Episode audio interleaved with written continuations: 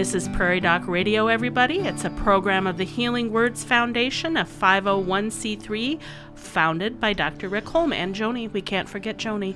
She's been a very important part of this whole thing all along. I saw a picture of her in the paper last week. Did Oh, you see really? that? No, Yeah, it was I it was an ad for the for the hospital, and she was Oh, sure. probably having it in here somewhere. Yeah. Well, I, you know, maybe it was one of these honors that our Well, hospital has gotten. She might be living right because she never appears to ever be any older. Have you noticed? She never I- she never ages. Yes, I have noticed that. Oh, I, she looks almost identical to the way she looked when I started at the clinic in 1996. Has it been that many years? It has been that many years. Where did you come here from, Doctor Johnson? I came here. Well, I spent a year in Sioux Falls doing my internship, and then I did the last two years of my residency here. Um, but I originally am from Iowa. Okay. So I grew up in near Waterloo and went to college and med school in Iowa City. So you're so- you're we call you a hometown girl. I'm you a know? Midwest. Yeah, you know, I've I have lived here longer than I have lived anywhere else. So It's a good place to live and raise a family. it is a good place to live and raise raise a family, and we've got excellent health care here. oh, the best of the best in town. Oh yeah, the Um, so, a prime example, I have I'm going to go see my personal physician, Dr. Andrew, tomorrow. Yeah. And how nice it is, I go a block and a half up the road and, Yes. and I can receive state of the art health care in my backyard. I don't have to go someplace else. Yes. And I like that. It it is remarkable, and we have actually our healthcare has been recognized.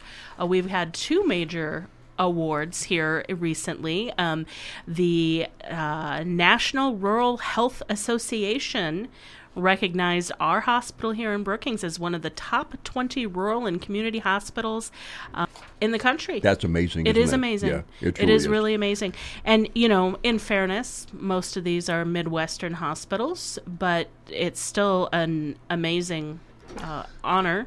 So that's great. And we are also ranked on the U.S. News and World Report top hospitals of 2022. That is also amazing. is, it is amazing. But it speaks to the entire staff, you know, not Oh, not just the medical staff, but I mean, there's the nurses are outstanding. The nurses are amazing. Actually, I think we we should credit the nurses for for all of this because they are really really key.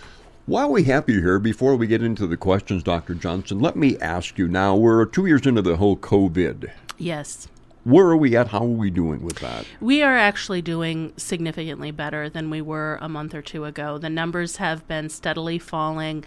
Um, if you look, in, I have easiest access to the Avera system network uh, hospitalizations, but if you look system wide, we're at about 25% of where we were just a couple months ago in terms of hospitalizations.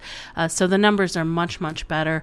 Um, they sent around a little thing this morning with the clinic about how many tests we've done and the positivity rate. And, you know, we've done fewer tests so far this month than we did in a day at the peak, and the positivity rate is very low. Now, it, it's you can't really compare apples to oranges here because we're seeing so many people testing at home, which is fantastic.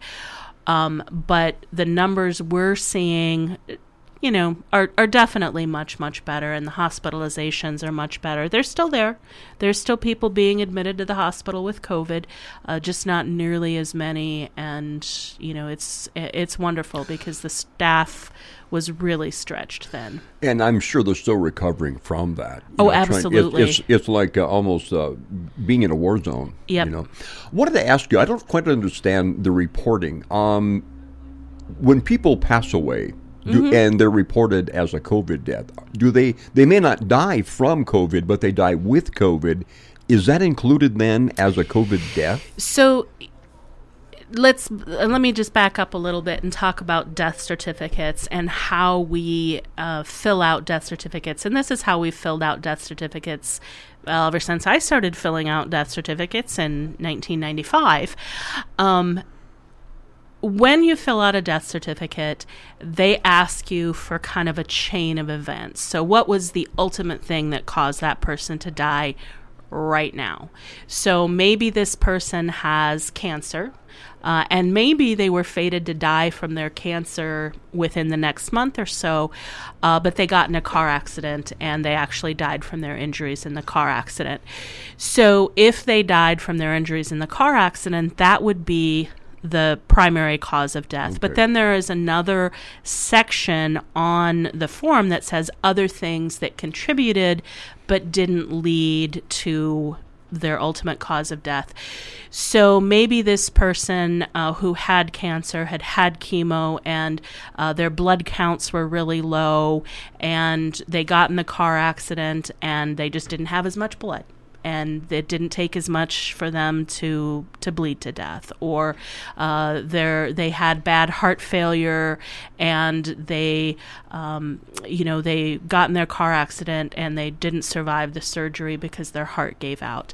Uh, so there's all kinds of things that maybe made them predisposed to not being able to cope with whatever this final thing was, but didn't actually cause this final thing.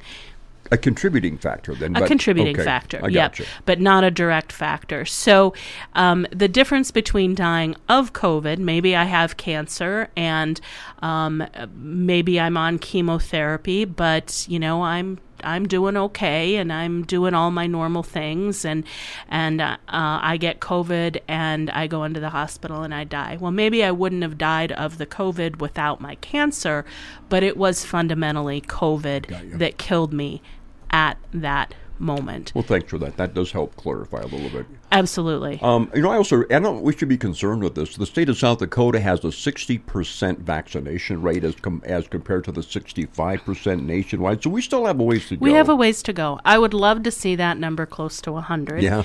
Um, and I think, you know, vaccination is still important. Um, vaccinated people can get sick, but they are far less likely to end up in the hospital. They are far less likely to end up in the ICU. They are far less likely to end up on a ventilator and far less likely to die. No, people can still receive their vaccinations, can't they? Oh, absolutely. Yeah. Absolutely. We would be thrilled to give you your shot. Um, and, you know, yes, it's a little disappointing to think that maybe this is something that we're going to need to get every year. Um, that eh, word is not official at all, but, um, you know, we have to recognize that just like influenza morphs and changes, and you need a new flu shot every year, in part because your immunity fades, and in part because we see new strains circulating.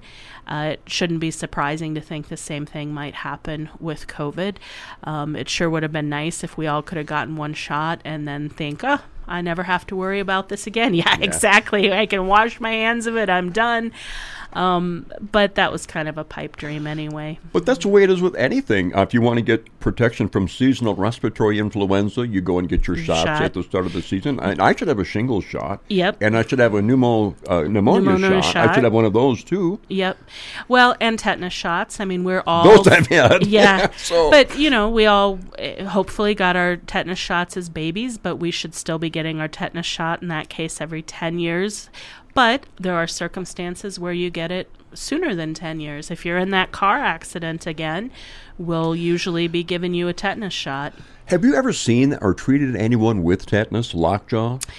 Um, I have not. I had a patient that that I can remember very vividly that we thought had lockjaw, and I remember Dr. Kamud Saxena. That's probably a name that uh, a lot of our a blast from a past for some of our our listeners.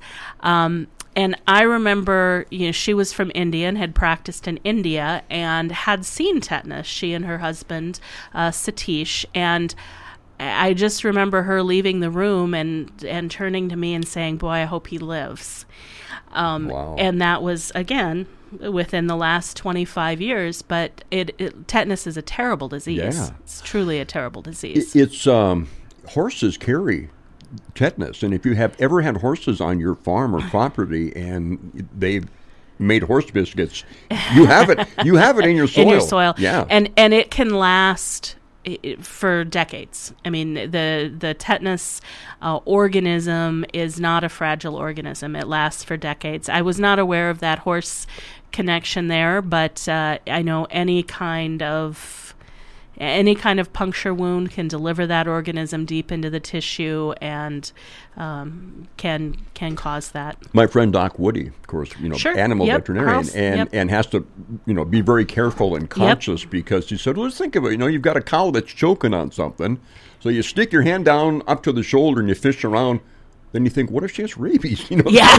something like this. So you Yep. always got to be thinking, you know. Yep, yep. Those vets, I tell you, they are definitely, definitely uh, at risk. Shall we go to a break? I think can, we are yeah. past that. So we thank you for listening to Prairie Doc uh, on KBRK and on the podcast. Call us now at 605 692 1430 with any questions you would like us to talk about, and we'll return following this informative message from the Avera Medical Group.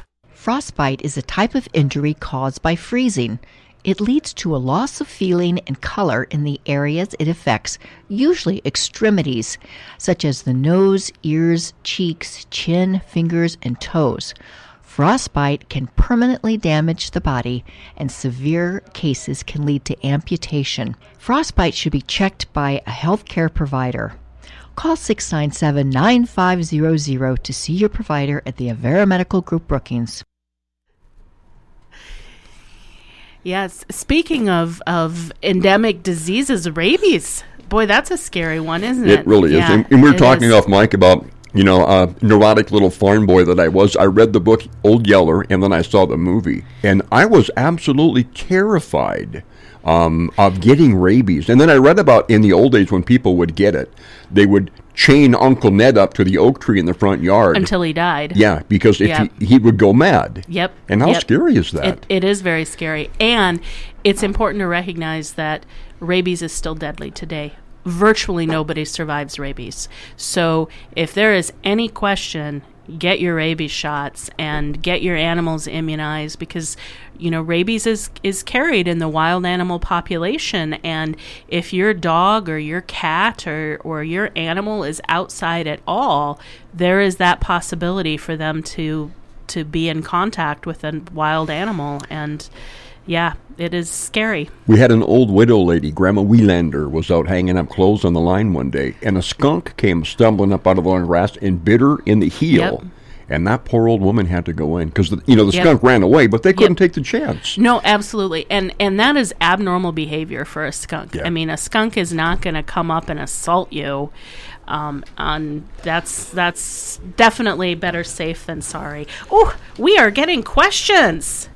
So uh, f- let's start with this one. For arthritis, is it better to take a few Tylenol or an Aleve a couple times a day? And the answer to that, um, eh, generally Tylenol is your safest. Yes, Bob's pointing to his bottle of Tylenol. Yep. Tylenol is your safest medication. Um, I love Aleve. I love ibuprofen. I take them myself, but you have to be aware that they always even if you don't feel it, if we were to put a scope down and look in your stomach after you'd taken some ibuprofen or some Aleve, we would see a little bleeding in your stomach. They are stressful on the kidneys, and if you have any kind of cardiovascular issues, it can can be a little stressful for the heart. Uh, you may find that Aleve or ibuprofen is more effective, and certainly I have people that that take this regularly, and I make them come in. I even make my partners come in, and I draw their blood every six months, and I make them pee in a cup every year to look for any evidence that their kidneys are being stressed or damaged by that anti-inflammatory medicine. Need we worry about liver damage from Tylenol? Only in excess. For the average individual, you can take. Uh, th- we used to say four grams. Now we're a little more conservative. We say three grams. So that would be the equivalent of six extra strength Tylenol in a day, uh, or nine regular strength Tylenol in a day. You do have to be a little careful because Tylenol is often in kind of cocktail medications, cold medications, some prescription medications. Uh, and I wouldn't wash it down with more than one beer um, because alcohol can increase the toxicity of that that on your liver. Should you take it with food? Uh, it is less important with Tylenol than with Aleve or ibuprofen, and the idea uh, for the anti-inflammatory medicines is that it kind of helps buffer your stomach from some of that stomach damage. Will certain foods affect medications? Let's say, for example, that you're taking doxycycline. Should you stay away from dairy? Can you eat with that? There are definitely some medications it doesn't matter at all. Other medications, yes, it can. Typically, what happens is that the um, the food interferes with the way your body absorbs the medication. So you will probably see on the bottle that you should or shouldn't take it with food or milk. Doxycycline, classically, the calcium will bind with that antibiotic and keep you from absorbing it. Oh, really? An- another classic example is, is, a lot of people out there taking Coumadin or warfarin uh, that they may take because of a blood clot or to prevent blood clots or because they have an irregular heart rhythm or they have an artificial heart valve. Uh, those are probably the most common reasons that people would be taking that medication. And you have to be very careful how much vitamin K that you eat while you're taking those medicines because the Coumadin acts by blocking the um, the effect, the use of vitamin K in your liver to make those clotting factors. So there's a lot of different medications out there that you have to be cautious with. Talk with your pharmacist, talk with your doctor. Um, you know, in in the case of the the Coumadin, it's not that you can't eat vitamin K. You just have to be very consistent with how much you eat.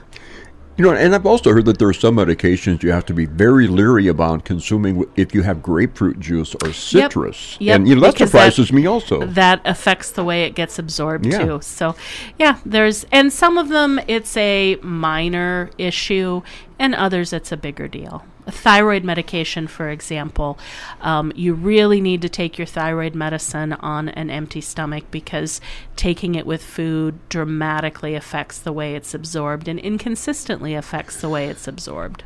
And it can be confusing when you go to the pharmacy, and the pharmacists are always really good about explaining, Yep. but they'll give you this printout, seven pages long Yeah. on both sides with all the contradictions. And honestly, who reads Who them reads all? those? And, you know, if the guy was telling me the three top things to avoid, you know, Yeah. but um, there's a lot of things to remember. There are a lot of things to remember, and it gets really hard, especially if you're on a bunch of medicines. And we have uh, a responsibility to be responsible. You know, Mm-hmm. we're responsible for maintaining the dosing schedule and following the And protocol. and- it's difficult. It is Yeah. difficult, especially if you have, again, more than one medicine.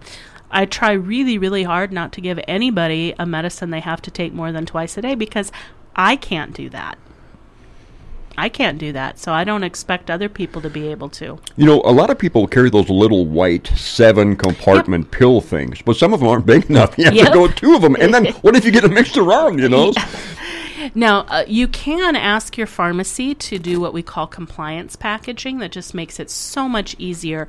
And they'll have these little cards and they'll put the pills that you're taking at different times a day in their own individual pockets. And, and that can be just a real. Real game What's that changer called? for people. Compliance? Compliance packaging. There may be better other names that places do, but they will package your medicines not just in a single bottle per medicine, but laid out like those little pill boxes so that you can you, you can keep it all together.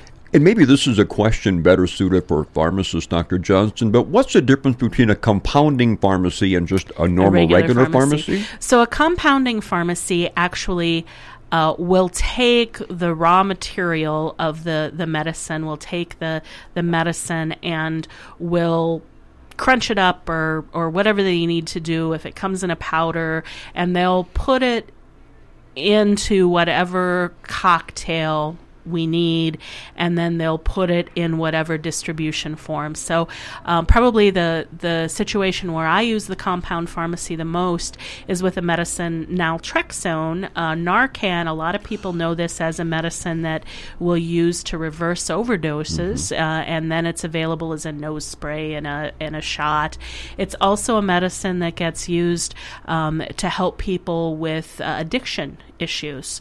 Um, so they may take that pill orally, or they may get a once a month shot, or they may you know otherwise use that medicine to try to help them uh, and i use it not uncommonly at all for people with chronic pain issues particularly fibromyalgia and in that case the the pill comes as a 50 milligram pill, but I may want these people only to be taking, you know, two or three or four or five milligram.